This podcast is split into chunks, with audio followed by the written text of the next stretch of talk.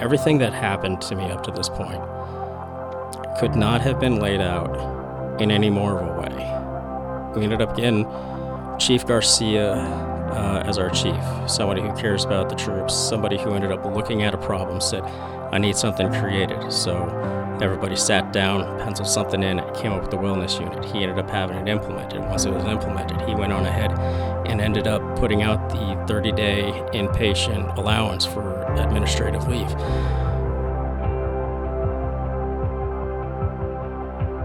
So I was walking on a razor's edge um, for the last two years. Um, my drinking had just exponentially gotten worse and worse and worse, and there there is a line that once you cross it, you can't uncross it into alcoholism.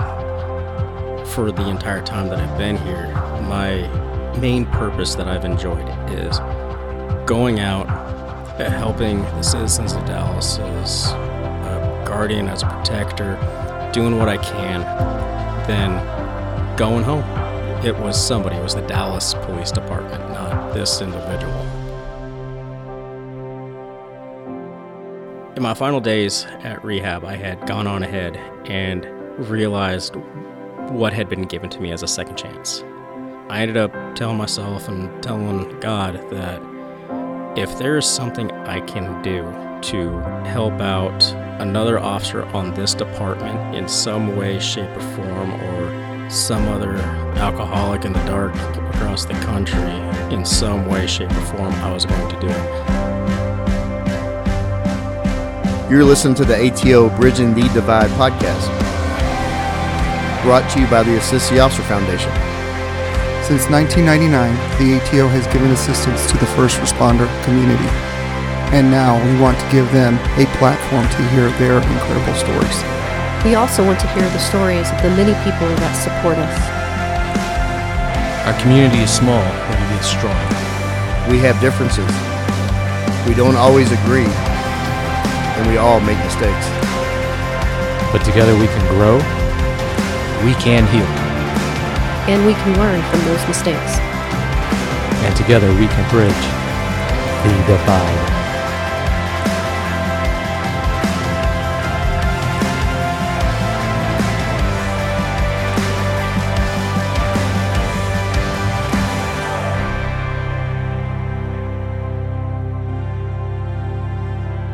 If you build it, he will come. That line became famous from the iconic baseball movie Field of Dreams. However, others will know it from the Bible, where God answers Noah's question of where he will get all the animals to fill his ark after it was built. Sometimes you need to take a leap of faith, a leap in what you build will indeed succeed. You have to sway the skeptical eye that gazes at what you created so that it may be embraced and attract those who need it most. This is a story of the Dallas Police Department building something unique, something special, something that can extend careers, heal families, and save their lives. This is truly a tale of a life being saved, a promising young career set back on track. In 2022, Chief Eddie Garcia saw a need for change, a need to build something unique to make a difference for the future of the Dallas Police Department. If you build it, he will come. It was built, and he has come, and today he has come to the ATO stage to tell his story of survival and gratitude. I'm Joe King. I'm sitting with Danny Canetti and Kent Wolverton. The winds of Dallas PD have changed over the past year. First, a unit was built to put not only a focus on officer wellness, but also create a safe haven for officers to trust and know it's okay to reach out to have hard conversations and make tough decisions that could change their life or save their life. We're in the business of saving lives and improving the quality of life for so many in the city, but we're sometimes not the best at improving our own life and our own quality of life. Today's courageous guest proved it can be done, and we hope this story inspires others and they know that this olive branch that is extended is strong and divine intervention is very real. Gordon, thank you so much for coming on with us, and I want you to finish this story off. Thank you. Gordon, we're just going to start from the top. We're going to get into the to the journey that got you to the doors of the wellness unit, but I want to, I want the listener to know where you grew up and how you got to DPD, and I want the listener to see the snowball cumulative effect that this profession can take on on a human being to get to a point that you had to come to the wellness unit to begin with. Where'd you grow up? I grew up in Southern California, a little place called Midway City. In uh, 2000, I ended up moving over to Flower Mound, Texas. After that, I spent there all the way through elementary, middle, high school. When I ended up uh, graduating high school, I ended up uh, going out to uh, University of Texas Arlington for a few years. Changed my major, left to uh, go knock out my basics at uh, community college, is just in the area. How did law enforcement get on get on your radar? Uh, it ended up getting on my radar because I switched from uh, kinesiology, sports science, over to uh, criminal justice, and I was uh, originally going to going ahead and uh, get my associates in criminal justice, and I was taking some night classes, and probably one of the most brutally honest recruiters for Dallas PD ended up coming into one of my classes. You able to say who that is? I do not remember. I wish I remember. What do you mean by brutally honest? it was not. There was no fluff that was uh, given to it. It was just Wasn't honest. Tom Popkin, was it? Yeah, sounds like Tom. Shout out Tom. It's hashtag Tom. So it was uh, it was it was incredibly honest as to uh, what to expect, uh, as opposed to just saying, "Oh, you could end up going here, get to this rank, or do this." So it got my uh, my interest peaked. So I went on ahead and I met uh, with a recruiter down at headquarters. Ended up filling out the packet, and then six months later, I was uh, sitting in the academy. You were in class 338 and graduated in 2014. Where did you go right after you graduated? So as soon as I ended up uh, graduating, I ended up uh, doing my uh, field training down over at uh, Channel One, the Central Division. Um, after I finished there, I ended up uh, bouncing around for the next several years between the uh, bids between Central and CBD. After I ended up uh, getting to Fourth Watch Central back in 2019, I ended up getting picked to do an enrichment program for about eight months with the Vice unit in their uniform division. After there, I ended up uh, getting onto Third Watch bikes down in downtown. After that, I ended up leaving uh, because I promoted. Went back to uh, Deep Nights uh, CBD where I ended up uh, training rookies. And after that, I bidded for Northwest Third Watch. And while I was there for only about two months, I ended up getting selected to be a part of Chief Garcia's uh, uh, Place Network Investigation Unit, which focuses on uh, violent crime. Okay. So when you first hit the streets, not having any background in in law enforcement, and what struck you the most is the the, the excitement, the the danger, both, and were you prepared for what was out there in the city of Dallas?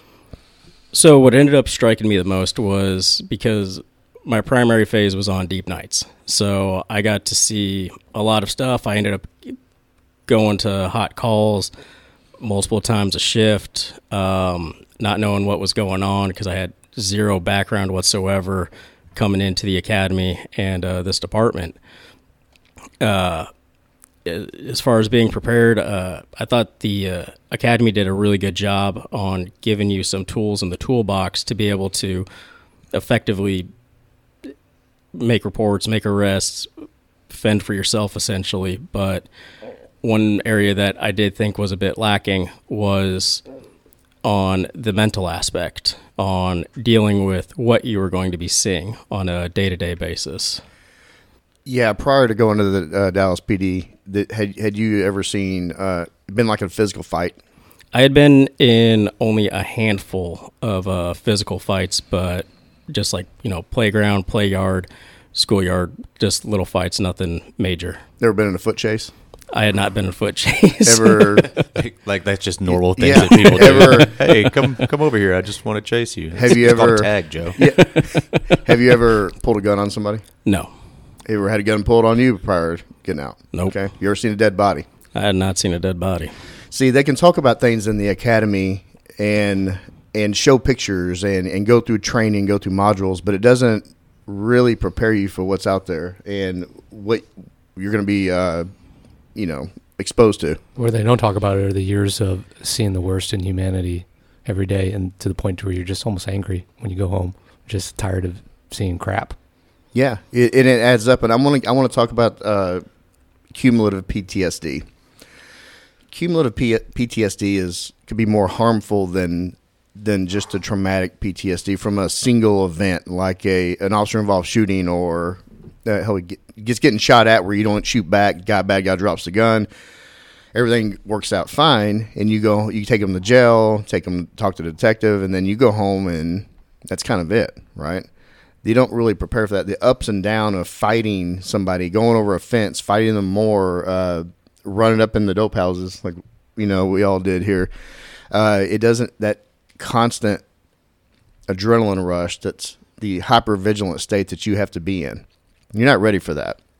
And out in the city of Dallas, you're thrown to the fire. hmm And this cumulative effect of the small pinpricks, it really is like death by a thousand pinpricks. And then you have a huge event like a 7 7, right? Um, can you tell the listener, for one, I want to get into there's two reasons that that day is significant for you personally uh, and professionally. Can you tell the listeners why that date is significant? So that day's pretty significant to me because I was on my day off because I had taken the previous night because I was still on deep nights because it was my 25th birthday. Um, I had gone out to dinner with my dad and brother. We had just gone back to his house when all of a sudden I got a phone call, and it was somebody who never calls me. And I looked at the phone, answered it, and said, "What's going on?" Well, are you okay? And like, of course I'm okay. Why wouldn't I be okay? I hadn't have turned on the news at all. Um, I turned on the TV, and I mean, it didn't matter what news channel it was; it was right there. My dad, he's standing in the kitchen. I st- was standing in the living room. And my dad just looked at the TV, looked at me. I looked at him, and the last thing I said to him was, "I'm sorry," and then ran out of the house. Um, I was on the phone with uh, my sergeant. I don't know why I was asking for permission because I was going to go anyways, saying, "Do you, do you guys need help down there?" As I'm driving in my in my truck down uh, down the highway, he just said, "Just get here." Hangs up. I managed to uh, dive behind a SWAT Tahoe that was coming down 35, so I had a pretty much straight shot into downtown.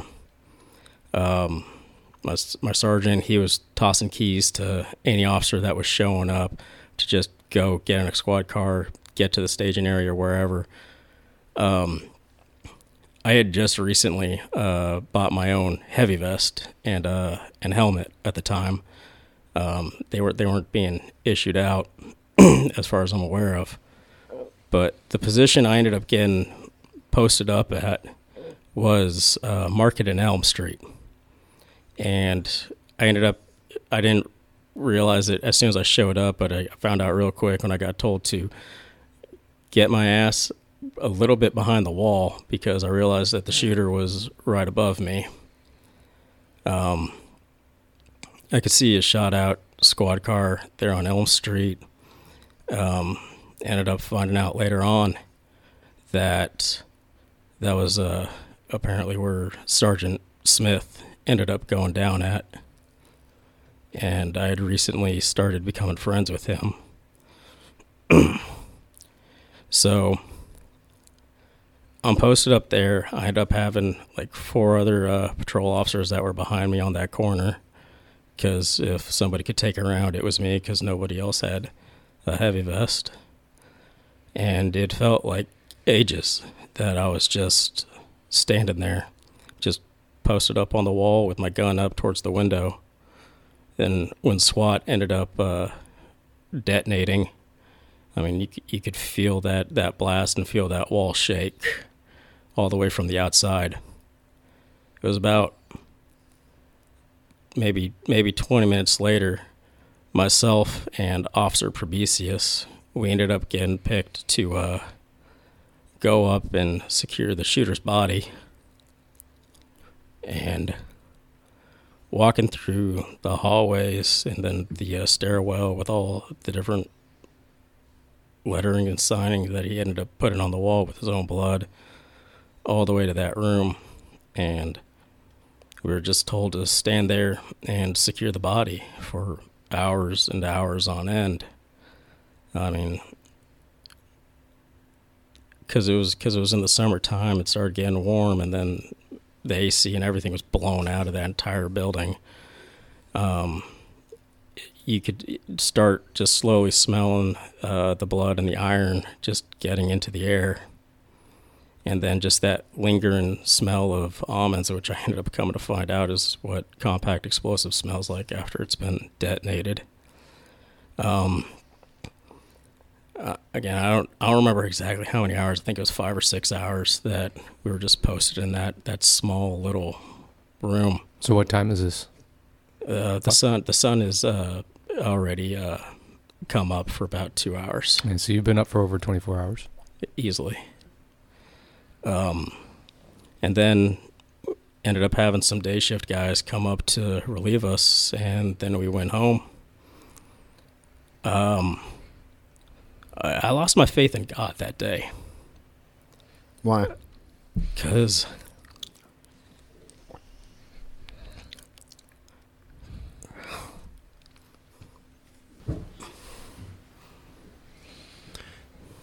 I ended up losing my faith in God that day because Michael Smith was a good man, family man. And then to find out that Brent Thompson was also killed. and he, I got to meet him several times because he worked over at the Weston Transfer Station. So I remembered looking up because I went. I went back to my dad's place, and I just looked up, and I went. Either you're not real, or you're not the God I believe in. Because why could this end up happening to t- to two guys that I knew that were really good. Much less the fact that I had gone to meet Michael Smith because he worked off duty at the Baptist church that was near my apartment that I lived at that time. And he was starting to get me to go back to church again. So I just turned my back on God that day. You said on that day you lost your faith in God. Yeah. So obviously that is going on with you spiritually. hmm You're giving us an idea on how you're viewing yourself in this world from that standpoint. What about how you view view yourself in this world as an officer, your relationship with the community? Were you even thinking about those things? Or was it just more the focus on the internal struggle spiritually and with yourself? I mean, was that also occupying your mind? Like you as an officer going back to work, the type of situations you put in with the way the climate was back then, the political climate, the climate with our communities. So, my uh, my viewpoint on that in terms of going to work and the community was the exact same. I I didn't lose faith in in humanity or the community. Um, I mean, my very first day was uh, uh, in November of 2014, and it was when uh, the protesters ended up taking over I 30. So, I mean, my very first night was dealing with protests. Um, I've I've never minded them whatsoever. Um, so, in terms of it happening during a protest, people uh, calling to defund the police, I've I've never had any real thought of oh this again or blaming them for anything in that aspect. really, I, it just came down to spiritually. I just I I blamed God for allowing that to happen to those individual people. Um, I mean, it might have been one of those things where I was just like, well, uh, why why not me instead? I mean, I'm just I'm a single guy, no kids, nothing like that going on. And these guys were all family men, men of God. I mean, I I I was a little bit of a lapsed Catholic just because I wasn't really going to church as much because I would just be like, ah, oh, I just want to go home and go to sleep but as soon as I get home. So I just kind of stopped going that way. But these guys were still doing everything every single time, every day. And so that strong examples of men. Yeah. Yeah. And so that's why I ended up uh, just I only lost my uh, my faith in God that day, not the community or any uh, anything else. Yeah, so I think a majority of officers were going through a lot of stress with relationships in their communities, with their own families, with their identity in this police world and how they're viewed. And it sounds like that was less of a stressor for you. It was more the internal, spiritual, and the relationships that you had with these other two officers who were killed. Yeah, and I mean, I mean, I didn't even get to know them on a super personal level because I mean it was more like when I would talk to uh, Thompson, it would just be while we're at work or in between something, and then uh, uh, Sergeant Smith, it was when I ended up uh, showing up to uh, the church that he was working off duty at up in North Dallas. That I would end up just getting to talk with him for about I don't know twenty or thirty minutes at a time, and then I mean I got to know him enough where I was like, this is this is a good, solid dude. And then when I got to hear more and more about him uh, and Thompson from uh, the funerals, and then just people knew him for years, that ended up just hurting even more on on why them. Did you go to the funerals? I ended up going to uh, to Michael Smith's. Um, I kind of went on ahead and started my uh, downhill spiral. Um, I feel I, personally now I feel like I ended up betraying the department because I ended up uh, choosing instead of going to the other ones that I would just sit at home with a bottle.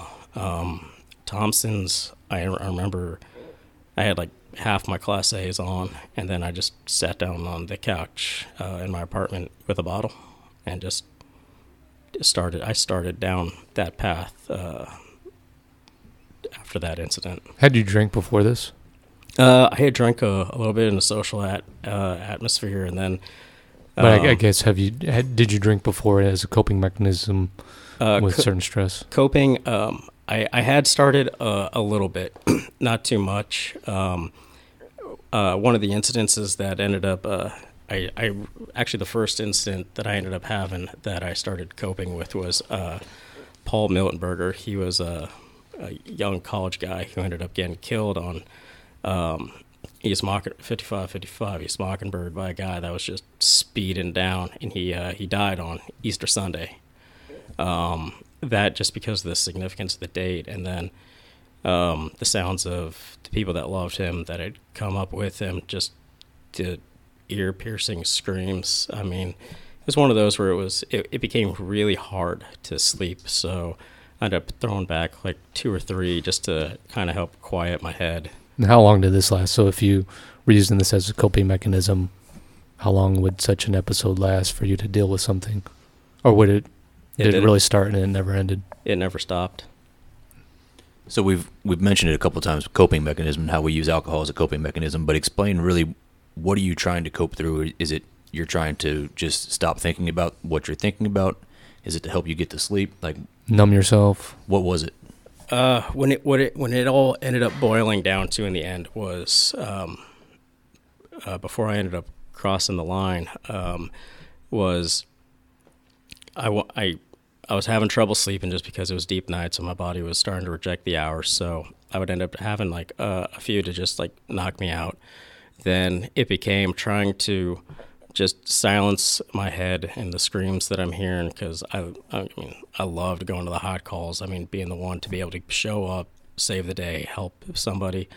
So I was drinking to just silence the screams that I just kept hearing while I was uh, by myself. Um, and then to try and not have the uh, the flashbacks coming back, and then after July seventh, um, I started drinking to also try and just phase myself out because the silence in downtown that ended up happening afterwards was the most eerie, terrifying sound I had heard. So even in like the dead silence, that ends up bringing me right back to that day. So really, it just became a, just compounded with everything. Like The smell reason- of explosives, which you may have never smelled before. yeah, I, the uh, I sight still, you saw in the crime scene. still have issues uh, being Yeah. able to eat almonds just because of the uh, the smell of it. Like, just ends up bringing me right back.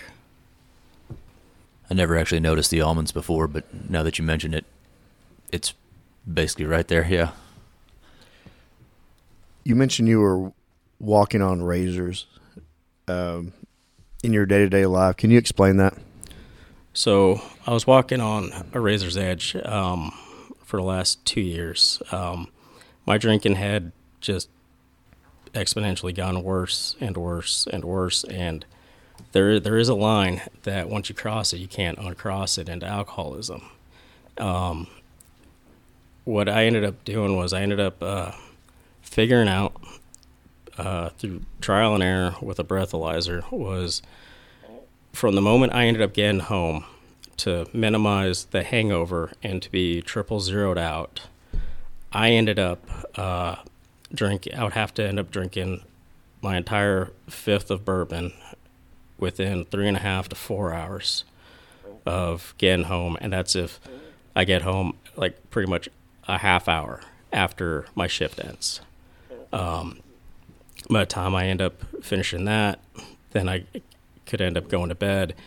When I would wake up in the morning, I'd end up popping three Excedrin and then taking uh, a scoop of uh, pre-workout, which with 300 milligrams of caffeine, just on an empty stomach right there. So I could end up bypassing the hangover or alleviate it a little bit, and then also seem a lot more functional. And then before I walked out the door, I'd end up having 300 more milligrams thrown into a shaker bottle, which I would end up drinking that before I end up getting to work with another bang to be able to pop open by the time uh, detail started. So, roughly, my morning started off with about 900 milligrams of caffeine. Um, and the razor's edge was the fact that I had to have myself planned out in advance. Um, To be a functioning alcoholic as much of the percentage of the days you could. well, not just not just that, because um, I, I was also, I mean, DWIs, um, unlawful carries, all things like that end up going hand in hand while you're drinking copious amounts. So, what I ended up uh, doing was, I ended up only I en- I knew it was only going to be a fifth every single time for two years up until I ended up getting help. Um, on my way home, there's a liquor store that I'll just pull off at walk in, get my fifth, go home, start drinking it, and then by the time that's done, because it would take me about that time, never quicker, luckily. So I'd never end up going, okay, I need to go out and drive and get some more. When my weekend would hit, I would have two or three handles of uh, of liquor, and I would end up getting three just because in case it was Sunday or I ran out, I wouldn't have to because it was average of two uh, two handles over my weekend. But if I ended up going needed more or anything else like that, I never had to go drive. Um, and those days, I mean, a couple of times I ended up going a little deep into a third because, I mean, wake up in the morning, I have a hangover, I don't have to take caffeine because I'm not going to work. So I can just go on ahead and get hair of the dog and then just continue on throughout the rest of my day like that. But all it would have taken was just a moment where I needed that drink. It, it at a certain point, it stopped becoming a luxury; it became a necessity. Um, and if I didn't end up having that, or if it was Sunday or shit, well, they still serve. I could still buy beer or something like that. If I were to have got in my car, I would have definitely, even if I didn't even feel drunk because of the amount I was drinking, my .08 felt like nothing. Um, but I would have still been over the limit if I got into a car. Um, if I screwed up on my timing, or if for some reason I drank more when I ended up coming home, um, and I wasn't able to check myself, I could end up showing to work, work while intoxicated. There was just so many different things that could have just completely ruined my entire career. Because I mean, I, and I would have lost everything I had. Because I mean, uh, getting getting popped in Texas for a, a, DWI, and once you're charged, you lose your license for 10 years. When you get a mis- for a misdemeanor B, A above, you end up losing it for life. So I would have lost my license, which means I would have lost my job, which means I would have then not been able to pay the mortgage or any other aspect of there. So then I would have been in default of a, of multiple different things, and I would have gone from what I had worked so hard and so many years to grind for, and it would have all been thrown in the trash. Um, so when I was talking about walking on a razor's edge, I was all it would have taken was just one slip up in any way, shape, or form or aspect, and my entire house of cards would have fallen down immediately. Who, who knew you were going through this? There wasn't a single person that knew. So none of your family. No one. Are you living with anyone at the time? Um, I had been uh, living with my fiance for uh, four months before I ended up uh, making making a, a, call for help. Um, what about um, coworkers? Are they recognizing anything? Uh, nobody ended up recognizing anything because I would just end up lying. If uh, sometimes I would end up showing up and I would end up having uh, a little bit of tremors in my hand uh, from from withdrawals. I mean, if somebody ended up noticing that, or I show up and I'm a little hungover still because the caffeine hasn't kicked in yet and I look tired, all I'd end up having to say is, "Oh, I didn't sleep well at night," or "Oh, yeah, I'm a little shaky. I ended up having a lot of caffeine," which that part was absolutely true, but the uh, reason behind the shake was not because of caffeine whatsoever. So I had an excuse and a lie that for just about anything and everything, and it was it's just so easily accepted because in our job we sleep like shit and we drink a ton of caffeine. So as long as I had those two under my belt, I mean, I could end up explaining away anything to any coworker and nobody batted an eye. Once you got with your uh, fiance and and y'all moved in together, how much more difficult was it for you to maintain this schedule and did you start seeing yourself that it was that bad and you wanted to change?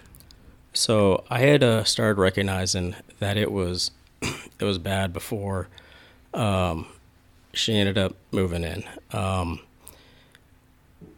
it's it's it's hard to explain like the the mental aspect behind uh, alcoholism, but there were there was there were several several nights where um, I was done drinking. I wanted to go to bed, but there was still a bit left in the bottle. Um, not a whole bunch, maybe three ounces or four ounces left. And I would want to go to bed. And my feet felt as if they were planted in cement. And I would just be looking at this bottle, going, I want to go to bed. I don't want to have another drink. Um, and the little voice in the back of my head, devil on my shoulder, whatever you want to call it, was telling me, You're not done yet. You have to finish this. And I was outwardly, not inwardly, but just saying the words, I don't want to have another as I'm pouring the drink. And then I'm looking at the shot in uh, my shot glass going, I don't want to have this drink. And then as soon as I end up finishing the rest, all of a sudden, like I felt defeated, but whatever it was inside me ended up saying, "Now you can go to bed. Now you can walk and uh, and go to sleep." Um, so I already knew that there there there was a, a pretty big problem going on with me before um, we ended up uh, living together. It be, it, at first it became difficult, but then it just it became horribly easy with lying and coming up with excuses to get my drink. Um, so I'm I, I like to cook. It's one of the things that I, I pride myself on that I can do really well. So my kitchen it has like that open section where you can see through to the living room. I have a couch kind of pushed up there, and so if she was sitting uh, on there and I'm cooking in the kitchen, I can end up having my drinks because I have the skillets going and everything's making noise. So I can just go on ahead and just thunk, pop that thing off, pour two uh, two shots in my one and a half ounce shot glasses, slam those back in about like f- five seconds between pop, pour, on, down, and I would end up having six of those, maybe seven or eight. In a cooking session? Yeah, while I'm cooking. And then I still have some that's left, so I'd end up uh, uh, be able to go to the the uh, fridge because the motor in there whirs a little loud. So I'd be able to pop that off right there, and then just shot, bam, throw it back real quick, no problem. Um, I started always. I seemed like I was forgetful because I'd always end up saying, "Oh, there's something in my car that I need to go grab." Oh, I didn't grab my radio to charge it. Go out to the garage, pop a few back right there, come back in, go back out, going, "Ah, my flashlight's in there. I need to go on ahead and charge that up also. Slam a couple more back right there." Um, but there's going to be that problem of the smell of alcohol. So, what she ended up seeing routinely was uh, two drinks that I would have. I'd end up pouring it into a glass with, over an ice ball, and I would end up sipping on that drink while I'm slamming back more, and then I'd end up pouring my second drink that she would see while I'm slamming back more. And this is all bourbon. Yeah. Good God. uh, I ended up realizing so um, that was a little bit of trial and error for myself also. I mean, I wanted something with a high enough alcohol content, but nothing that was going to really throw things out of whack, like hundred proof uh, wild turkey or uh, hundred proof vodka or that. Just that forty five point seven percent. Uh, I've been able to get that time down, unfortunately. So I just ended up keeping to that same schedule. But when I ended up realizing how easy it was to just keep sla- slamming them back without a thought or anybody really thinking or seeing or anything, I mean, at first it was like, oh, okay, this ain't a big thing. But I'm like, I'm constantly lying, especially to somebody that I love, that on how much I'm drinking, I'm hiding it. Um, if uh, I ended up uh, going out, um, I would always end up pre-gaming before. Um, I never drove. Um, either I'd get driven to or um, Uber to everywhere I went, but I would end up pre-gaming before. So if one of my uh, regular friends or coworkers ended up seeing me get uh, way too drunk, it was so far and in between that it was just another thing that could just get chalked up to, oh, he just had a bit too much, as opposed to there's a there's a major issue here. That's a lot of calculations that you that you had to. I don't know if we can release this episode. Yeah, He's going to give all these other yeah. people ideas on how to. it you had it you Gordon you had it down to a science for your own functioning Yeah. and how exhausting was that to have a basically a mental wrestling match every day and make sure you stay to your own schedule and that you've calculated So um, at first it became uh, a little bit difficult, but just routine and repetition. I mean, unfortunately, it became survival it, it- not just survival, it just became easy to do, um, where it became my normal. It wasn't weird or anything else like that. That was just daily life for me. So the lying's normal at this point, but hmm did you did you ever feel that it was wrong and you knew it and you were shoving that aside, or did it actually become normalized to the point that you were accepting it and totally fine with it? No, um, I, I I started trying to get good at lying to myself on trying to say that this is normal, this is fine, this is no big thing. Sure. But I knew deep down that this was a major issue. Um, I I had wrestled it with myself, and unfortunately, it didn't actually come out on trying to get myself my own help. And I mean, when I ended up realizing it, I ended up having this little little joke that I would end up saying to people if they end up seeing that I was drinking a little more than they, they would normally see me drink. And I at first it was it was just a little joke or like I'm a borderline alcoholic. Oh ha ha ha. No big thing. But at a certain point I would start saying that and all of a sudden I'm going I'm not borderline. I know that there's a problem here. And then the biggest the biggest thing that would that stopped me every single time was the next morning. The next morning, after I've uh, I'm feeling horrible. Um, most of the time, I'd end up throwing up at least once in the morning before um, getting my caffeine, headache medicine into me, and all of that. But once it kicked in, all of a sudden, my mind is telling me, "You're still here. You're feeling better it wasn't that bad last night.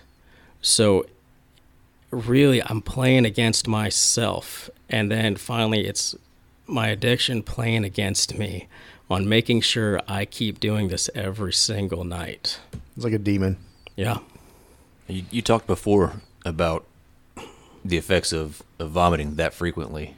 Uh, explain that again. So I ended up having to look it up, and then I ended up uh, confirming it um, with a with a doctor way later on. But I got I started getting a little bit worried when in the morning I would throw up, and just all of a sudden one morning it looked like I threw up black tar, and I remembered looking at it, and I'm like, what did I eat last night that could have caused this? Because most of the time I couldn't remember what I ended up cooking or eating or anything else like that. It wasn't until a little bit later on where it started to become more frequent that I looked it up and then I ended up just throwing that away from my mind because I'm like, oh, I don't want to know that. But it got confirmed that it was a black tarry like substance that you're throwing up is uh, blood mixed with acid. So I was tearing uh, my esophageal lining and my stomach lining just slightly, where I would have blood in my stomach, and when it would mix together, and that's what the result you'd end up getting when you end up throwing it up. You recognize that something was wrong, and did you know how to get help? Was I, it is from a department standpoint? Did you feel like at that point that there was something in place that you could, or did you even feel like you yeah. needed help? I did feel like I uh, needed help, um, but I always threw that away. Because did you think this was going to end eventually on its own, or you would just find a way through life in this? I, I just assumed that I would be able to find my own way through life by just keeping okay, this is working. What I'm doing, I'm not getting in trouble. Um, I'm I'm drinking home alone in the dark. I'm I'm good this way as long as I have my alcohol and I can't drive or, or not can't, but I don't let myself drive. Um, as long as I'm triple zeroed out in the morning, I'm good for work. I can just keep the status quo, no problem whatsoever. Um, but I honestly did not feel if I said anything to the department at that time that I would get help, that I would end up being uh, demonized, damned, instead of a Scarlet A, a Scarlet D slapped onto my chest to walk around with as just being a disgrace. And you get buried somewhere. Yeah, within an apartment. They would end up putting me somewhere where I can't see the general public or the light of day, most likely again. Because no more hot calls. No more, no, no more uh, going to actually help people, which is the whole right reason why we end up staying in this job. So I want to want to segue into 2022.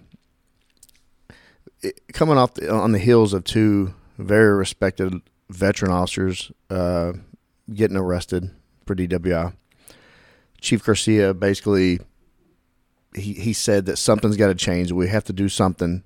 Uh, we have to put something out there, extend an olive branch to try something different and something new. And I remember when Chief Ramirez uh, came to us uh, in the wellness unit, and he basically said, "Hey, this is going to happen. We are going to put out a policy, and it's going to be 30 days for inpatient treatment for our employees if they come forward prior to having an alcohol-related offense." When I first heard that, I, I had I thought, wow, I don't. I'm wondering if anybody's going to use this. Can you tell the listener what your reaction when you heard this announced? So when I ended up actually reading it um, in the email, I was at home and I remember reading it all the way through and then showing it to my fiance and saying, "This is a crock of shit. This is this is just another way to try to get people out there to put them somewhere else." Um, I had a heavy mistrusts in the uh, the chain of command, internal affairs, just everything in general, just throughout the years, like uh, uh, a lot of other officers had. So my general, rea- my general, my first reaction was, "This is bullshit." So you shared this with your fiance. So at the time, Well, did she know that you're dealing with this issue? No, she she still didn't know it yet. I just ended up just showing her because I'm like, look at this shit. This is just something else that's just gonna try to bury some people or just ruin careers. This isn't going to be helpful. Um, I, I've heard that actually from a lot of different. I'm still hearing it, you know. And, and there's a lot of there's a lot of people in our department. They they they they're not aware that that people have reached out about this, and um, I would say Yep. most officers have no idea how many people have actually turned to the wellness unit right now for help because now, they they've hit that point that they they're desperate and they'll take that chance. yeah. So whenever you decide you heard this, you thought it was bullshit because we, you know, I've I kind of was thinking, and I remember telling uh, Lieutenant uh, Rivera and Sergeant Figueroa when this first came out. I said, I I believe if we have one person in a calendar year to go through this, I think we can look at this policy as a success because it's a big deal for somebody to come forward. And it's it's a lot of courage to come out and say, first, I have a problem, and I'm going to take a leap of faith in this department policy, because you know the policy is one thing, but there's still some fear of the ramifications after you go through it, right? What point did you get to where you decided to take that leap of faith? And can you tell the listener about the night you sat down with Megan and said, I have something we need to talk about? Yeah, so I didn't really put this uh, this the reason why I ended up coming forward in my opinion it's just it was divine intervention or cosmic universe whatever anybody wants to end up calling it. Um, so she had uh, started getting me to go back to church again over over the last uh, three months. We'd been together for a year and a half, um, engaged, and so I was like, all right, fine. We'll we'll start going back to church again. Let's go to mine because it's just right up the road in uh, Capel. So I knew better being Catholic than to accept the Eucharist because it's a, it's a sacred rite for us, and I mean you got to be right with God before you end up taking it. And so I was never accepting it uh, while going, and then just one Sunday, while we're in there, something inside me told me, okay, get your ass up. You're good. So I ended up and went and accepted it, and then just uh, here's the blasphemous part. Also, I was also slamming back three or four shots before going out the door because she would end up driving. So I'd just slam three or four back and then go to church because I had to start my day out somehow. Um, so that night, everything's staying exactly the same as it had always been with uh, my drinking. And I'm sitting uh, uh, in the recliner. She's right next to me on the couch. And I'm just uh, sipping on my drink like normal. Um, and then all of a sudden, I just, for nothing that I can describe, I ended up just setting my drink down and I, I just planted my feet on the floor, leaned forward, and I went, We have something I need to talk about. And she ended up seeing that I, I, I wasn't smiling. I wasn't, I did not look happy. Um, disappointed, defeated would be a better way to describe how I looked. And so I just ended up laying everything on the table to her. And I mean, this has been going on before we even met. So she was blindsided. She had she had an idea that I drank a little bit more than I did, but absolutely not to the extent that I was drinking. It's been going on for six years at this point. So uh, it had been going on for six years, but the uh, the fifth five days a week with the minimum two handles on the weekend was for the last two years. Um, so the heaviest point that I was at was before we even met. Um, so I just I I blindsided Cole cocked her with the information essentially, and we had a very very long discussion about it she ended up uh, bringing up some point in the conversation or reminding me about the uh, the wellness unit and all of that. But the biggest thing was at the very end of this whole thing, she just looked at me and said, "Do you need help?" And I just I broke down. And when I've needed help for six years, much less the last two years, and she just went, "You're going to talk to your sergeant tomorrow morning." So. next morning I wake up, I do my normal ritual, throw up, grab my Excedrin, get my caffeine in me. I'm like, okay, I'm feeling good. Okay, wasn't that bad, just like normal. Just that little demon inside me just going like, see, you're fine, everything's good, you're alive, and you're about to become awake from the caffeine. Well, she uh, she leaves for work about the same time I do right now, and so when we're both about to go out the door, she just ends up throwing to me again. She goes, you're going to talk to your sergeant when you get to work. like, God. And now I didn't even remember, but I had drunkenly texted my sergeant saying, Nice. After no, after after it was it was just real simple because, yeah, that's that's never good, especially when you're almost blacked out again. so, I ended up uh, texting her and I went, "Hey, when details over, I need to have a closed door meeting with you or something to that effect." And it was just okay. So I forget what we had going on, but we ended up having something where we all kind of left, and then I just ended up getting a hold of my sergeant again. I was like, "Hey, are, are you in your office? I need, I really need to talk to you."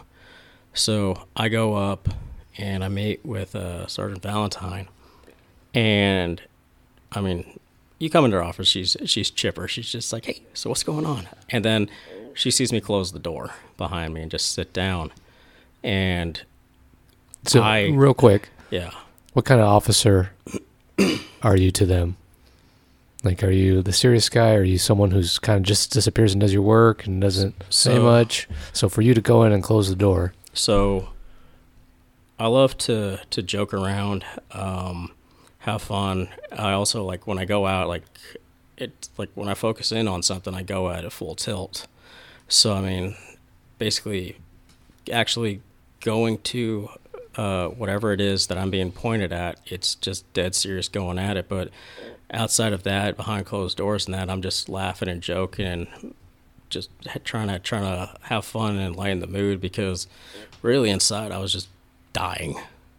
Um, I needed to at the very least not just like I didn't really I'll be honest I didn't really care about making other people laugh or smile or that I was just trying to make myself laugh uh, to make myself feel less shitty. So when I closed the door and I'm not really I'm not saying anything as I just go over and sit down at the chair. Uh, Sarge could tell that there was something going on and I just I broke down in front of her because she knew me uh, before I was in her unit, um, and I was just a, another regular patrol officer. Um, she was on a different watch than me, but she had seen me just like go to calls. She would stay over um, to supervise a bit. She knew me, and I ended up just saying all of this, and I went, I don't know who I need to reach out to. Please help me. are you able to say her name? um, yeah, uh, Sergeant Valentine. She, the look on her face was something that it, it hurt because I respect her just so highly. And I mean, I mean, yeah, it may not have been a huge lie, but it was just lying every single time, especially while in her unit of, yeah, I'm just tired. Yeah, it's too much caffeine. Yeah, it's this. When she's done nothing but just the the best for me. Um, so I ended up hitting her with this, and I, I'm not going to go into any detail on what she ended up talking about because it was personal, but she ended up getting to a level with me um, on being able to ju- just the level of compassion, empathy, care that she ended up showing while I talked to her was just unbelievable. And then it just felt like the knife just being stabbed in deeper to me. I would have almost rather been just berated and belittled because I already felt down. Um, but she ended up uh, uh, telling me, she was like, I'm going to get a hold of whoever it is. I will find out myself and I will get a hold of you. And that was what ended up leading me to be able to talk to uh, to Joe. Um, got to come down, talk to him, talk to uh, Sergeant Fig, and I mean, every single time I was talking about it because I did, I I hated myself with the amount that I was drinking. I mean, I didn't realize it until I just went ahead and opened that that floodgate, but every aspect of myself I didn't like because of the drinking, and even with Joe and Fig, and even when I ended up uh, talking to the counselors to the uh, rehab center for their uh, pre-entry screening, I just broke down every time, and I I don't break down. That's the thing. If I do, it's because uh, my trainers end up telling me, okay, you can have a couple sniffles, stuff that shit down, go to the next call. So I just applied that to every aspect of my life in any way, shape, or form. But actually getting to talk to Joe and Sergeant Figueroa, um, it, it that entire process getting there, it hurt. But I mean, the biggest thing so far I've realized is if it's uncomfortable and it hurts, then you're going on the right way. Because if it if it's not, then you're you're not being honest with yourself. You're not following through the way you should be. Yeah, your sergeant. Uh, she reached out to me and she just said that she had one of her troops, uh, troops that needed help. She never told me your name. She said, "I'm going to give him your number and he's going to call you." And I remember I was actually uh, in a um, in another recording session and I started getting a getting a phone call from a an odd number, and then and then it went to voicemail and then you would text me and you you didn't say your name. You just said, "Hey, this uh, Sergeant Valentine told me to call you," and I ended up calling you later that day, and we had a long conversation. And then I said, "Okay," and then I still did not know your name. So, working under the veil of confidentiality is uh, is important for the success of this of this unit and this department when it when it comes to dealing with uh, it, people that need help when you came down to our office and rang the doorbell, that that's the first time I had met you. I had seen you around, but it's the first time I had met you, and it's the first time that I that I knew exactly who you were. And Sergeant Figueroa and I came in here to sit with you again, and we sat here for almost two hours, kind of walking through the process of how the intake would look, and that's one that's one important piece that this wellness unit tries to uh, tries to we try to alleviate, alleviate as much stress from the people that were helping, like all the intake process, who to call, the insurance process, and we just try to walk people through this as best we can. And I remember us asking you, "Do you want us to drive you down there?" And the facility is like five hours away, or do you want your fiance to drive you? And you were very you were very honest with us, and you told us you would rather us drive you. Can you tell the listener why? So, I mean, it, it only took me a moment to think about it, but I mean, it was just everything going through my head all at once. And I realized if my fiance goes to drive me down, I mean, she told me that there wouldn't be a chance in hell, but I just thought that there'd be a chance, even a slight chance, to be able to convince her to turn that car around at a certain point. I ended up taking it. If I were to try to drive myself down, I knew that was not going to happen because every day driving into work, that caffeine started kicking in, and all of a sudden I'm going, see, nothing's wrong with me. I'm good. Well, that'd be that would suck if on the way down to uh, the center, all of a sudden I just get that and overrides everything in me, and I turn around. So I ended up asking you guys to uh, drive me down, it was because I couldn't trust myself. I recognized I in this aspect I was going to be completely untrustworthy to be able to have just the simple responsibility of point my car and drive. You know what I hear in all this is actually accountability and ownership. So when you were telling the story about your fiance telling you you're going to go talk to your sergeant, and the next morning you get up, take the caffeine, and you're feeling pretty good, I would expect that you talk to yourself out of it. No, I did. but you followed through. And you did. You, fo- you, you followed through and you went in the office. And not only that, but initially you couldn't meet with your sergeant. And so you tried again later. Hey, do you have time? And then the fact that you knew that if your fiance were to drive you, that could be a problem as far as following through. And so you chose for Joe and Sergeant Fig to drive you. I actually hear a huge strength in the accountability and the ownership in that. I mean, at, at, at that point where I was at, there was. I had been lying to myself more than anybody else. That was the only reason I could end up just like keeping myself from just laying on the couch for like three weeks of depression worth of just self loathing because of this. I had to lie to myself more than anybody else. So the only way that this was going to work was I needed to cut the shit out for myself. I needed to be honest, which was one of the first times that I'd been that honest with myself for accountability. I mean, that's the only way that if you're wanting to get help that you can actually get help and have it work for you. What was going through your mind during that drive, and then when you got to the gates of that of that facility? So, what ended up going through my mind in the very beginning was, "Fuck, I need a drink," because when I got home the uh, the night before, I ended up realizing, okay, well, I didn't want to be wasteful and get a fifth because I knew I was going to have to wake up really early, and we're going to start driving down, or we're going to meet up here at about 4 a.m. and then just start heading down. Um, so I ended up stopping off at the liquor store, and I picked up instead of a, a fifth, I ended up picking up eight of those mini bottles of uh, 99 proof vodka. Um, I got the flavored kind, and then I had a, my pre workout in a shaker just so that like my fiance wouldn't smell it as much because it was flavored. It was 99 proof, and then I was masking it also with the smell of the uh, pre workout mix that I was drinking. Because um, I don't know why I was thinking that, but I was thinking that anyways. But I ended up killing all eight of those shots in 30 to 45 minutes. It's not even eight eight thirty, uh, nine uh, nine o'clock, and I'm going, oh crap, I'm not I'm not feeling it. Not even not even a buzz. I know I was over the limit, but I was at the point where I just I didn't feel it. And even after like another hour, two hours, still didn't feel it. And I realized this is gonna suck. It's gonna be a long ass day.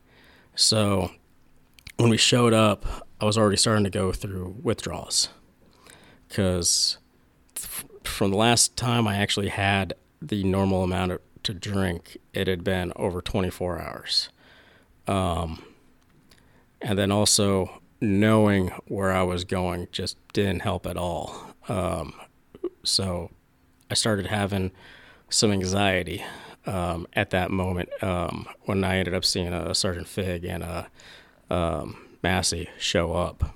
So we get in the car. I could already start feeling um, a little bit of a tremor in my hand and all that. So I'm just like I'm just gripping my right hand with my left hand. Um, I'm just staring down at the floorboard most of the time, or just out the window. I wasn't really being too conversational. I wanted to be because I wanted to try to take my mind off of just what was going on with me. But as the trip kept going longer and longer down the road, my hands started, both hands started shaking. Um, my foot started, uh, started like bouncing up and down, and then because when it wasn't, it was actually shaking as well. And I re- like my body started going into panic mode um, because I, I, I didn't I, I wasn't drinking. I didn't have anything in my system compared to what I had the previous two years the night before, and so everything was already getting thrown out of whack. When I showed up at uh, La Hacienda, the rehab center, I was going through detox already, which they weren't super happy about. Um, turns out if it's mainly if it's alcohol, they they want you driven there, if uh, uh, so that you can end up having stuff in your system, so they can properly taper you down into detoxing. When I showed up, I or when I finally got into the uh, special care unit, uh, which is basically like the little emergency hospital inside the facility, which you have to go to each day for medication and whatnot, checkups. But they also have patient room beds in there. Um, by the time I finished the initial check-in, and then Sergeant Fig and Massey drove off, and I go in there, my whole body was vibrating. And they asked me, they were just asking me how much I had to drink and all of that, like on a, on a regular basis. And they asked me how much I had and at what time. And I said it was it was eight shots of them of about 100 proof vodka. And they go, oh, what time? And I was like around around eight. They go, it's 9:30. They go, oh, it's like an hour and a half ago. And I went, no, last night.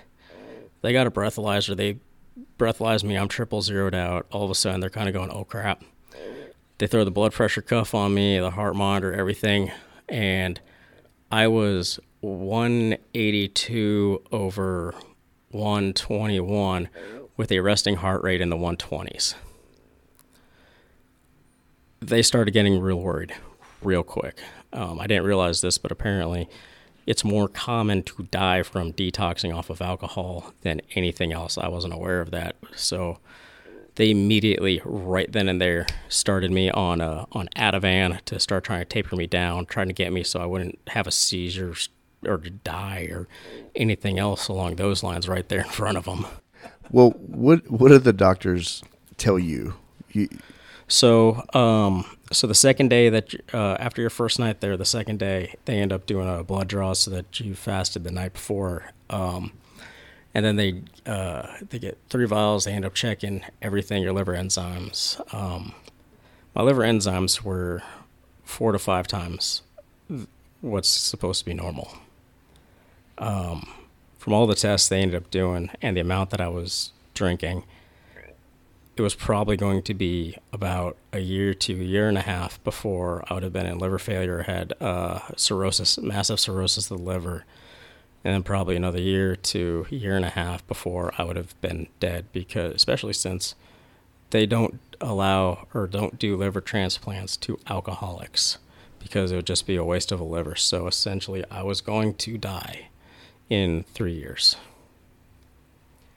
So, divine intervention is the interference of a deity in human life, almost miraculous in nature.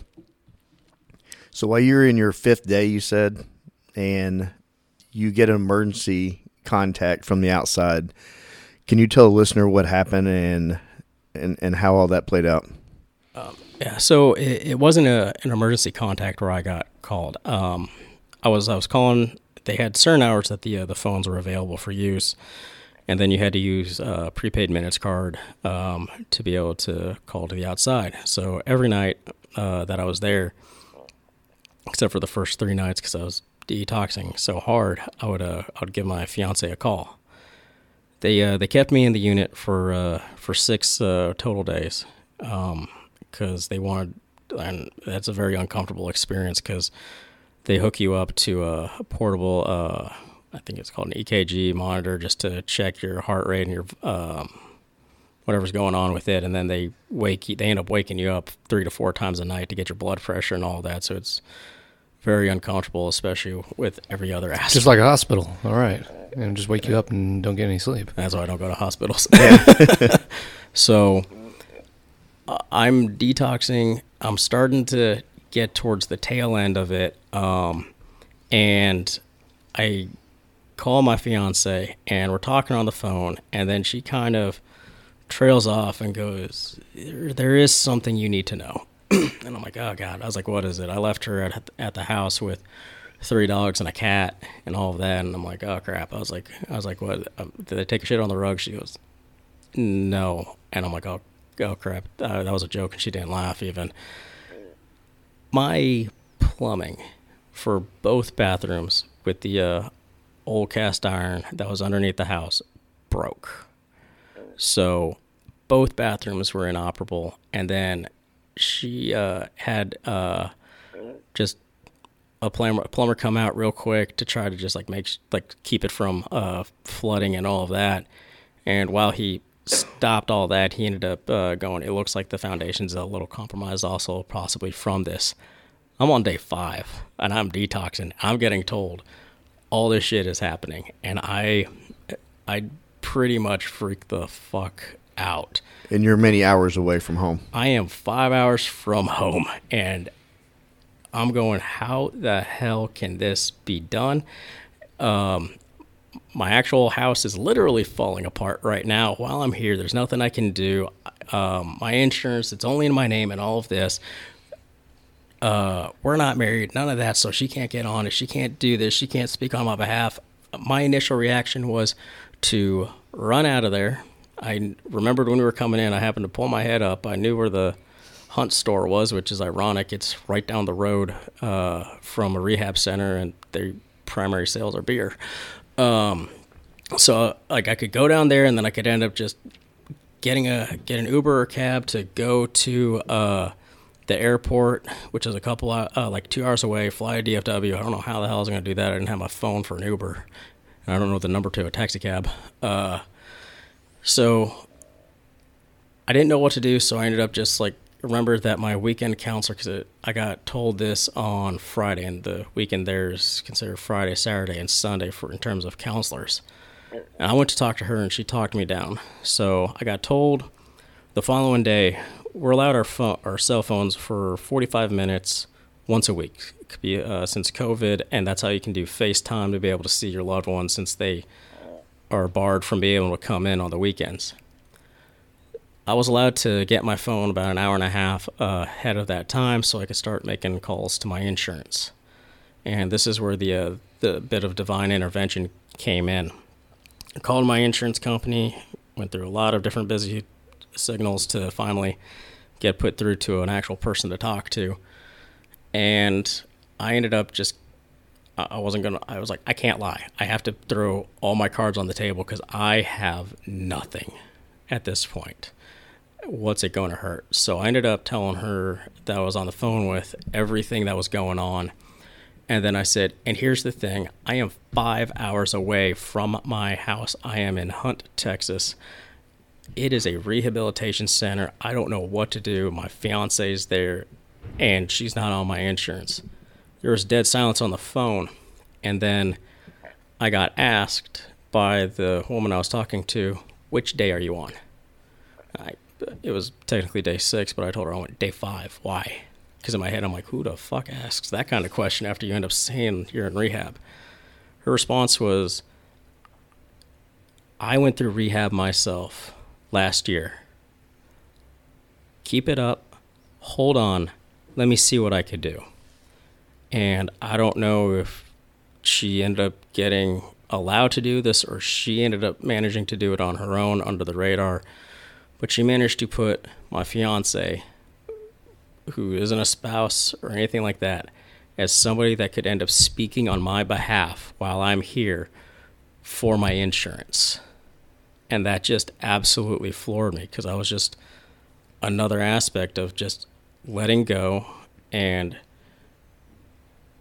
that God essentially, I mean, I know some people listen to this might end up saying, "Oh, it's about God." Well, it is on this one, and this was just another aspect of God working in a way that you wouldn't think that something happening should have happened. I mean, yeah, I mean, just because we're on the divine intervention, I mean, there couldn't have been just everything that happened to me up to this point could not have been laid out in any more of a way. We ended up getting Chief Garcia uh, as our chief, somebody who cares about the troops, somebody who ended up looking at a problem, said, I need something created. So everybody sat down, penciled something in, came up with the wellness unit. He ended up having it implemented. Once it was implemented, he went on ahead and ended up uh, uh, putting out the 30 day inpatient um, allowance for administrative leave. He ended up uh, having the uh, Place Network investigation uh, program put into place. If he hadn't done that, then I wouldn't have been able to uh, get selected like I did, to where I ended up having Sergeant Valentine as my sergeant, somebody who had more compassion than I think a lot of other sergeants. Not that it's just because, not saying sergeants wouldn't care. It's just one of those things where it's like, oh shit, what the hell am I being told? This is some massive shit. I don't know how others would have reacted, but I, I know how Valentine ended up acting and then ended up getting me in touch uh, with everybody else after God saw all these dominoes up and looked at me sitting on the couch and just went, Yeah, let's go on ahead and kick this domino over and get this party started. So, I mean, in terms of divine intervention, there's been quite a little bit going on to get me here today. That's remarkable, and and there's there's going to be more. There's going to be more to come, as this is going to be. This is the beginning of a journey, right? Yeah. Before we off air, we were talking about it. Um, you, your body's going through the just the massive withdrawals, and you know, uh, part of the withdrawals comes to hallucinations. Yeah. Right, and um, those are real. And you had a an odd, uh, frightening hallucination you're kind of talking about. Can you talk about that a little bit to the listener?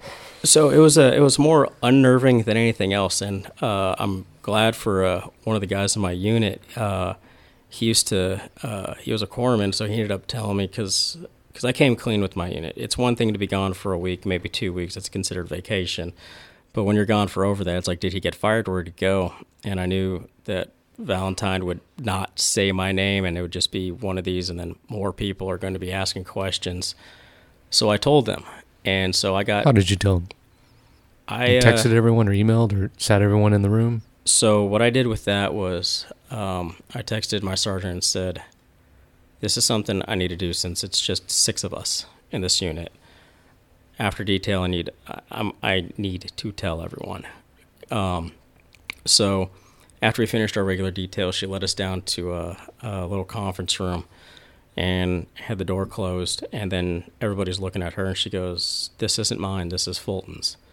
So I ended up telling everybody just point blank what was going on with me, and they ended up realizing, um, especially when I ended up starting saying that if we went out to lunch, it was always seen if it had a fork, where my hand was shaking.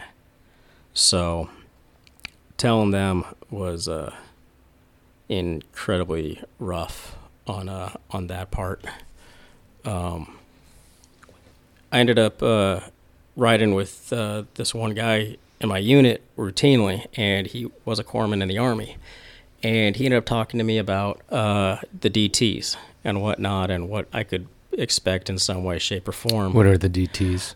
I do not know what the DT stands for, but essentially it is uh, going through hell while going through detox and withdrawals.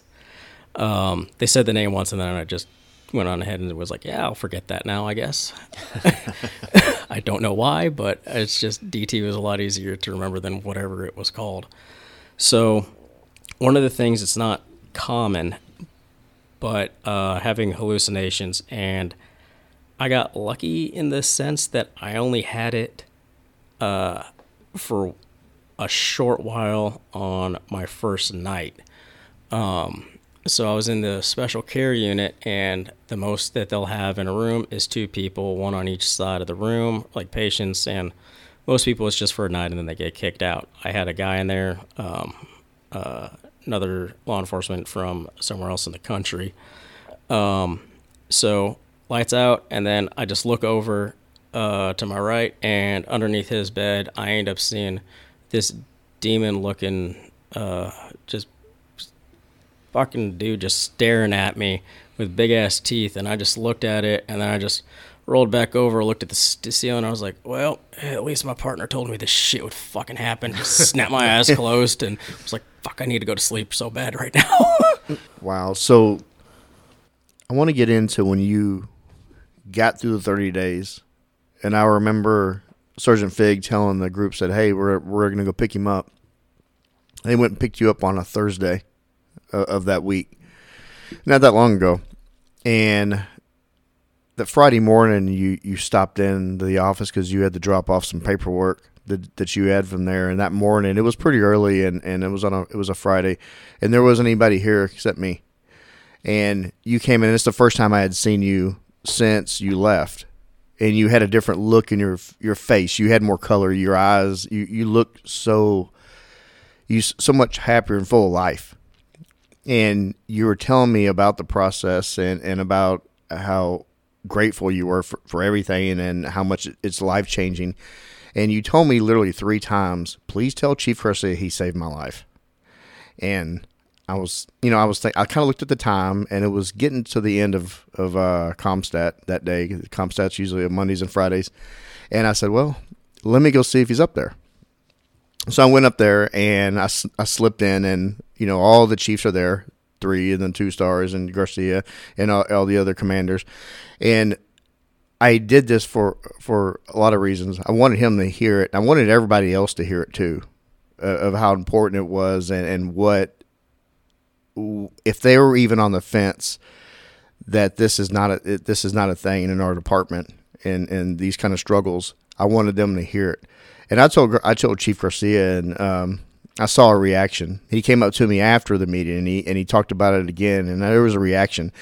Then a few days later, he reached out and he said, "Hey, if it's possible, can I can I meet this uh, can I meet this man? If you know he knew he, it's all confidential, he wanted me to ask you if he could meet, and I reached out to you and and you said absolutely. Can you talk about that meeting with Chief? Uh, what that uh, meant to you? Yeah. So when you first told me, um, I was just kind of staring at my phone that the chief wanted to meet with me.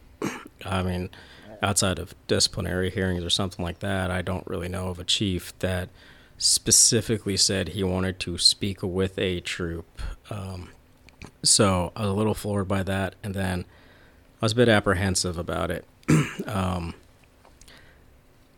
I wanted to meet the chief. I wanted to tell him, but also I really didn't want to go up there because for the entire time that I've been here, my main purpose that I've enjoyed is going out, uh, helping the citizens of Dallas as a guardian, as a protector, doing what I can, then going home, uh, just being faceless, nameless, just it was somebody. It was the Dallas Police Department, not this individual.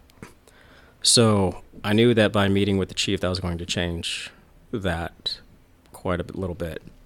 Um, mainly because the four star would have actually known who my name, who I was. so I had, in my final days at rehab, I had gone on ahead and realized what had been given to me as a second chance. Um, so I ended up telling myself and telling God that if there is something I can do to help out another officer on this department in some way, shape, or form, or some other um, alcoholic in the dark across the country in some way, shape, or form, I was going to do it. Now that I was not expecting any of this before I got my 60 day sober chip, but I ended up answering back to you that yes, I would end up meeting with him. So. Had you met the chief prior to that? I had never met the chief. Well, let me take that back. I met the chief once, and it was to shake his hand and get my uh, senior corporal badge when I promoted. Okay. Outside of that, never met him, never talked to him. Occasionally saw him on uh, on a broadcast because I don't watch the news, but it pops up every now and then Facebook or Instagram or something else like that. So we ended up getting the, the date and time set, and I ended up going up to uh, to meet with him. And the biggest thing I wanted to get across, outside of just my absolute gratitude to this man for recognizing something wrong going on internally with the department that no one is seeing in another person because I always thought somebody saw something like outwardly wrong with me uh, while I was at work, but to actually get told by my sergeant, my coworkers, that they saw nothing in terms of that would scream help.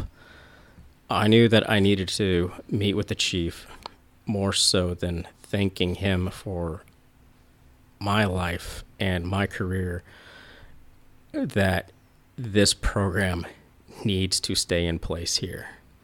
Because if it ends up just helping one other officer in this department alone to come forward and say, I need help, and this is still here, and if it happens to be because of something I said, then that's the biggest thing I could possibly do. If, for, again, if it's just one person, that's the biggest thing I can do to give back and to help in some way, shape, or form with what has been given back to me. We're in the business of saving lives, right? And if you your your words can save just another peer, that would mean a lot to you. It would mean more than anything that I've had, have, or could eventually ever have. Because I know where I was at. Um, I mean, it was never, you know, anything where it would have been like feeling suicidal or anything like that, but just the absolute distaste I had for myself of where I was at and just not being able to tell anybody. Because once you get that genie out of the bottle, there's no putting it back in there. So, yeah. You you gave Gar- uh, Chief Garcia a gift. I did. Can you tell the listener what that was? So, while I was at rehab, one of the things that they ended up having going on was um, uh, an activities therapy. Basically, it's something either it, it's something to do there, but it's really to be able to take home with you in terms of another skill or something that could end up uh, distracting you in some way, shape, or form. If you end up feeling like you need to end up drinking or just any of that. So what I ended up uh, finally uh, making or falling in line with rather uh, was making the uh, the paracord bracelets.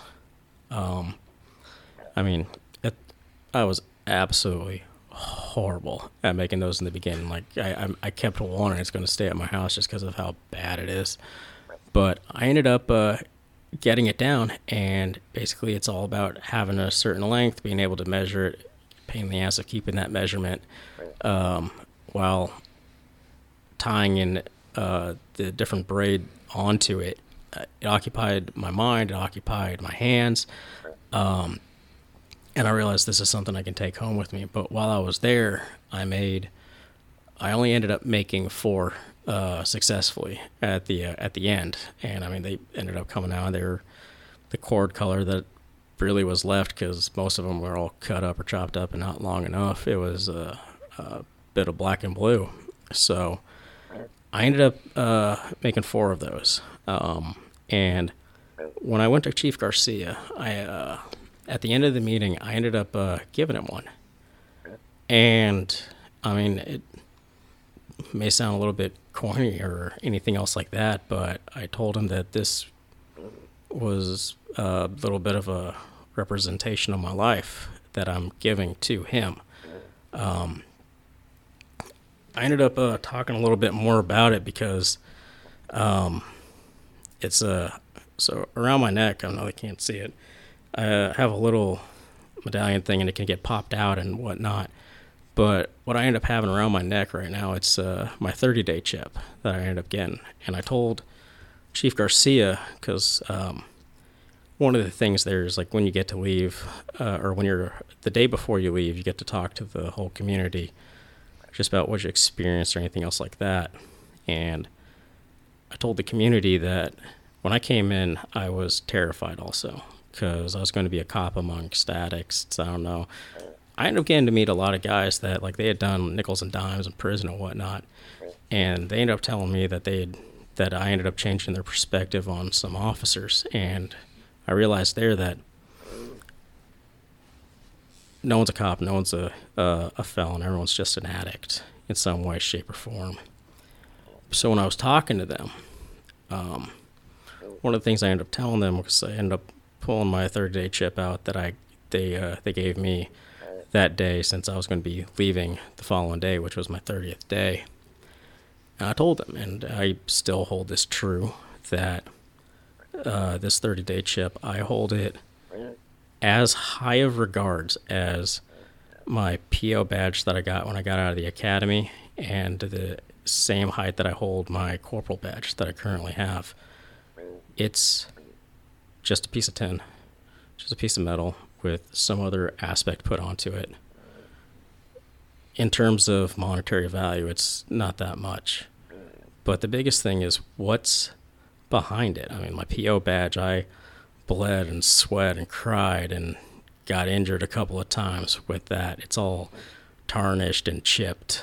Um, the uh, corporal badge, it's uh, it's fading a little bit. It's been out in the weather uh, a little now, um, but it has uh, the training of some of these rookies that I've gotten to have that symbolize behind that also. And the chip, it ends up holding the meaning because um, it's it was my restart, essentially like my rebirth. I mean, after six years of the same thing again and again and again, and now I've changed it. I hold it to just as much as significance as my badges.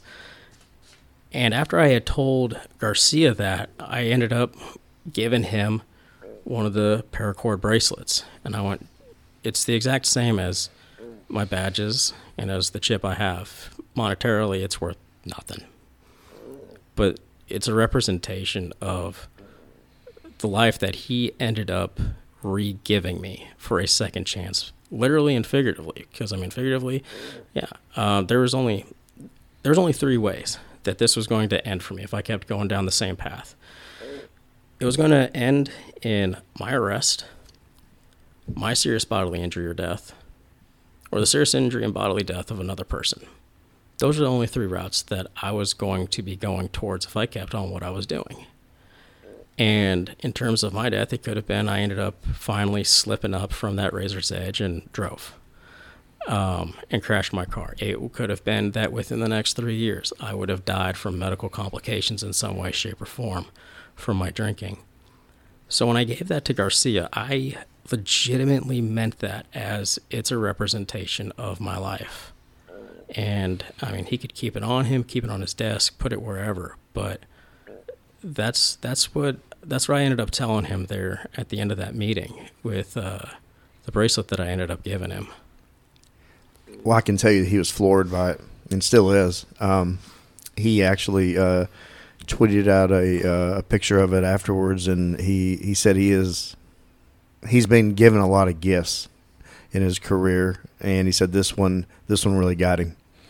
So it really touched him because he, he understands the uh, symbolism of it having a policy in place is one thing, but actually having a true success story and, and, a true testimonial is is especially early on in any policy or any program, it says a lot. And this policy is, gosh, it's not even uh, three months, maybe a little over three months since it's been implemented, and we're still figuring things out. As are you. You broke your own personal status quo what would you say to the many peers that are out there struggling if they're on the fence about getting help or reaching out within the department to get help? What would you tell them? I would end up uh, telling them that it's it's not easy. That the mistrust that you might feel towards looking at the policy or anybody else that might end up seeing your name or hearing of through whispers or conversations possibly because you ended up admitting to it shouldn't matter. It that is that was the hardest thing which i honestly would not have and i i hadn't gotten over. Uh when i ended up reaching out to my sergeant i got help by actually reaching out to my fiance and sometimes that's that might be the biggest thing for most people because I had zero desire to come forward whatsoever. I had everything set, it was in place, it was working for me. As long as I kept the lie up that it was fine. If you're not going to end up reaching out, then like that, then it's you need to reach out in a way that I did, which was I ended up talking to someone that I care about and someone that loves me and had a very, very difficult conversation because that started just peeling the layers off of my eyes that I was I was I was looking through to finally recognize I'm full of shit towards myself. That what I'm doing is killing me and it's it it's going to it's going to affect my career if it has not already in some way shape or form that I haven't even recognized. This getting help was self-initiated by you. Now obviously you were influenced by the spirit or God working in your life.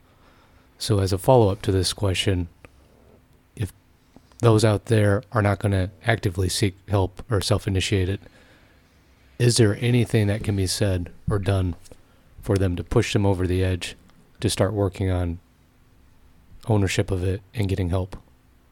So, the biggest thing I would end up saying, just from my own experience, is you need to start not just looking at your own health and physical fitness, you need to look at your spiritual fitness.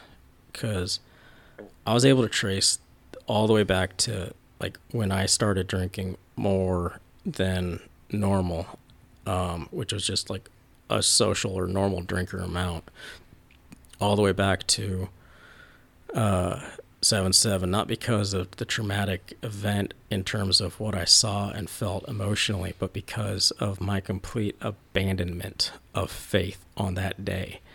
Is where I ended up being able to draw the line back to. Now, maybe for some people, not so much.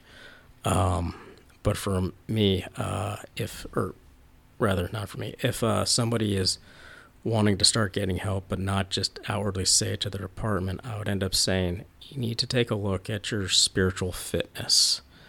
Where are you at on there? If you if you believe, then where are you at on there? If you don't, I mean, I would.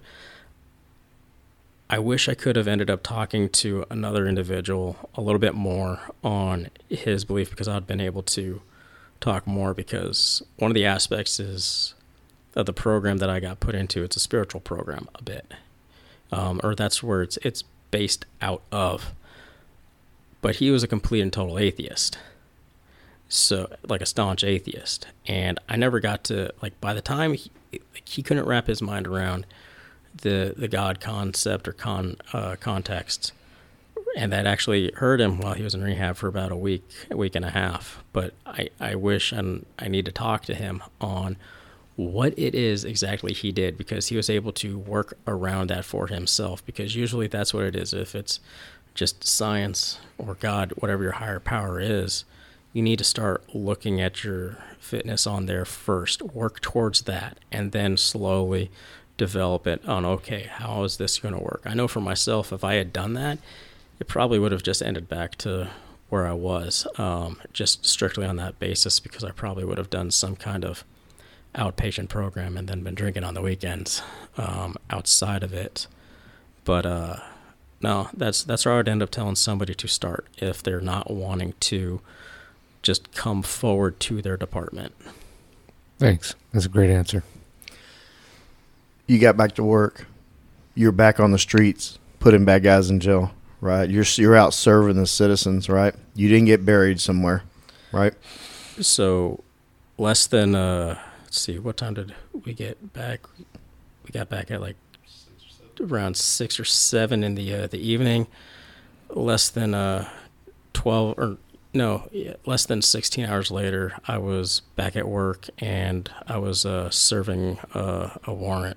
Wow. With my unit. Wow. Gordon, you have a very promising future, not only personally, but professionally. You have a new fiance. Uh, I look forward to getting an invite to that wedding. You will. For departmentally, you are very close to taking the next step in your evolution as a Dallas police officer. Is that correct? Can you tell listeners what's on the horizon for you? So, what's on the horizon for me is one of the things that I was using as an anchor to keep me from coming forward originally. Um, last year I ended up taking the, uh, or no, this year rather, beginning of this year, I ended up taking the uh, sergeant's promotional test, and through the uh, the rounds of promotions, I'm 26 away from getting promoted on this department, and that was something else I was originally using to hold myself back because I'm like, again, having that Scarlet D thrown onto me to be buried, that's going to get stripped away because it's going to be seen as a lack of being able to be a leader. Was, in my mind, I was thinking, but um, one of the things I ended up getting told by uh, primarily you, Joe, was that from Chief Garcia that this is not going to have any kind of impact, shape, or form on my ability to promote. No, it's not going to have any impact on your ability to promote nor apply for positions, and that's written into the policy, uh, and that's the message that we that we want to get out there to the troops and the people that are struggling. So, Gordon, one of our, our issues with the department, our current culture, is that we always say to, to, to stay quiet about our issues and to, and to pack it away. Um, it, it needs to be more common and more accepted to recognize that we do have issues because just not admitting that we, we have an issue doesn't mean that we don't have it. Um, I think it's huge. Number one, your self recognition, your self awareness. You know, you you've kind of you're beating yourself up a little bit about the things that you did, but the fact that you recognize what you did is is enormous, and I don't know that you give yourself enough credit for that. Um, your courage to stand in front of this group, period, in a, a group of microphones, and tell everybody what you went through and, and how you felt about it, is is even more remarkable, I believe. Um, and it's it's needed to get our department to start looking at.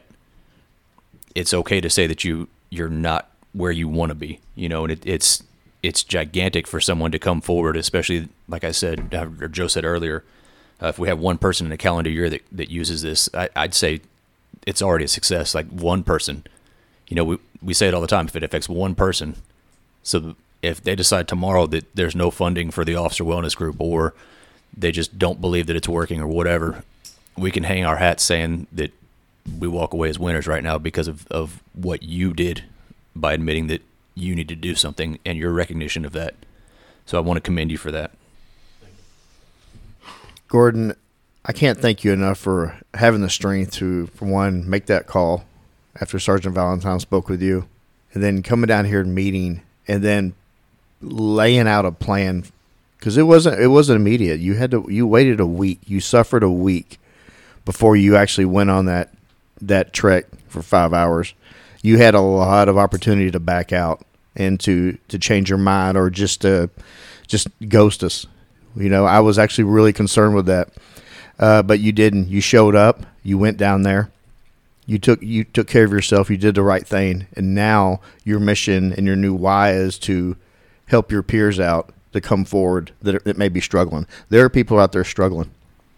I I I know that there are because, um, like I had said, one of the, one of the things that scared me the most that I got told after I came back was when I talked to my sergeant, and she had seen me throughout the years and all the way up to this point where I was this far gone. Um, she told me that she had no indication that I was going through what I was going through and that I was doing what I was doing. And not only did it scare me a little bit that I, I was able to hide it that well, but one of the things that I've been thinking about was okay, if I'm able to hide it like this, how many others are in the exact same boat that are just holding it back? Um, as, a, as a, far as uh, what you were saying with um, being able to come forward, a little bit I had to. I, I, was being a bit of a hypocrite up to that that point also, because um, yeah, I got I got trained by some older heads that uh, it was just stuff that shit down, call tonight, wake up, go to the next call, have a good morning, just don't talk about it. Um, two of my rookies, uh, uh, Cardenas, who ended up uh, uh, recently, he went over to uh, Chicago PD because that was that was his dream place to go. So I didn't hold anything against him for that.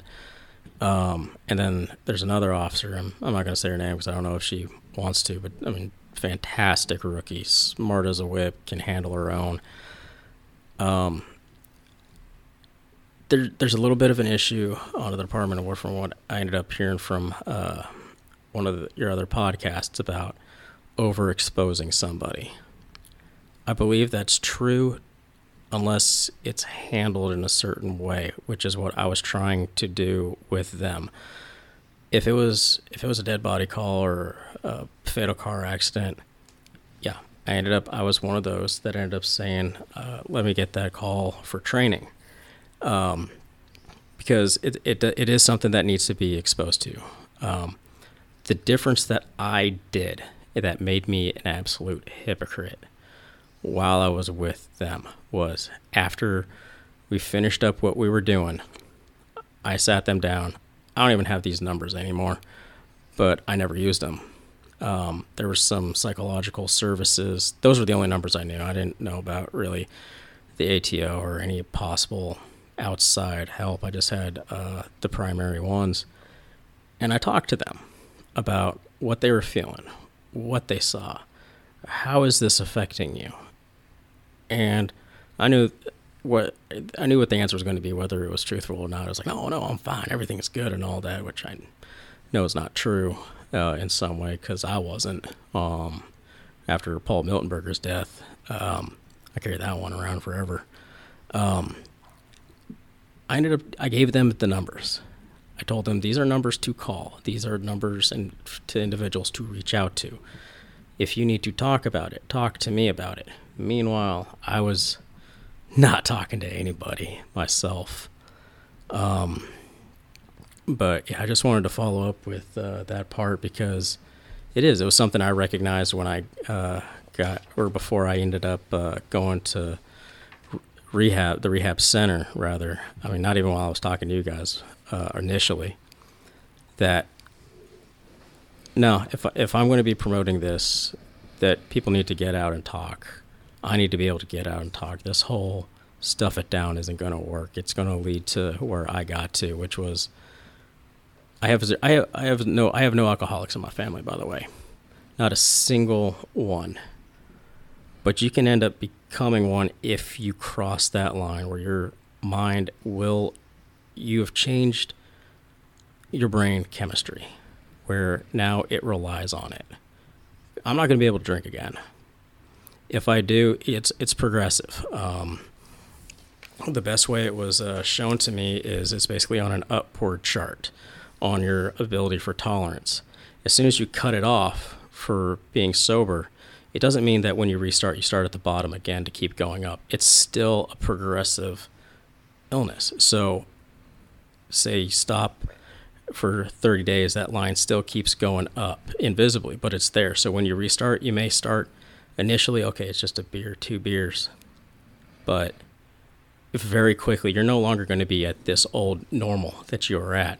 You're going to start way up higher because it just kept progressing. So, yeah, that just falls into you need to reach out and talk to somebody and not be holding and hoarding in all this crap that you see. Again, that that's another thing though your experiences of what you've gone through are, are definitely going to help you in your ability, not just in this job, but in life. You know, it's a it's a burden now that you have to carry because if you see it in other people, it's your job to, to step forward now and, and say, hey, I've been there too. Yeah. You know, and, and, you get to share that experience with other people. And I mean, I, I, I wouldn't even, I wouldn't consider it a burden at this point. I mean, it, it's a responsibility, but it's not where it's going to be impacting my life in a negative way because I know where I was at, I know where I was headed, and I mean, if somebody ends up reaching out for help or has questions, I'm going to be there because I ended up having people there that I didn't recognize fully. Um, I had driven people away, and I mean, there's there's this one there's this one girl she's essentially like a little sister to me she's been that way for years And I did. I had to make amends to her because I was never a physical angry drunk. I was either just happy or I was emotionally hurtful. I knew, and I was just always able to just, for anybody, find that one little thread and just rip it out of them. And I did that to this one person, but she stood up when I ended up reaching out to her and three additional people for help while I was going to be gone to help out my fiance in some way, shape, or form, whether it be the dogs or this or that. So, because I had these people that were able to help me, it's not a burden to be able to have somebody else that's I'm seeing or they reach out to me. I think that's a perfect way to wrap it up. I want to thank you for your service. I want to thank Sergeant Wolverton sitting in. Danny, thank you as always. Get your hands on all these. I look forward to seeing your next step as a leader because I think you're going to take what you learned from this entire experience and you're going to apply that to your leadership style and help others and guide other young officers and even, even older officers. I think they can learn a lot from you, and I think people across the country are going to be inspired by this story. Thank you. Thank you. I want to give a message to other departments out there. If you you have employees that are struggling, you have people that are hiding in the shadows that are that are dealing with the same issues, or they're not dealing with the same issues as well. Build something for them. They will come. It could save a life. Hey brother, hey sister, I'll never give up on you. Hey Mrs., hey Mister, I'll see this all the way through. No matter how far the sun and the moon, I'll never give up on you. Down when you're lonely, I'll pull you up. Life leaves you heavy when the going gets tough. I'll be your shoulder. Together we'll up from the bottom. Yeah, we'll rise above. Hey brother, hey sister, I'll never give up on you. Hey Mrs., hey Mister, I'll see this all the way through. No matter how far sun and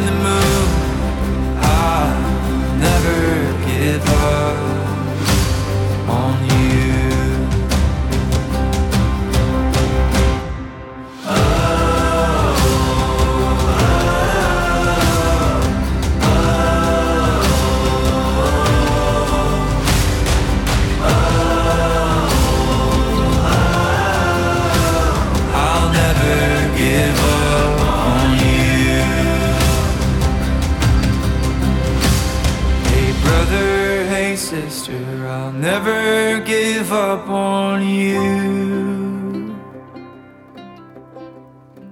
Hey Mrs., hey Mister, I'll see this all the way through. No matter how far for the gold and the blue, I'll never give up on.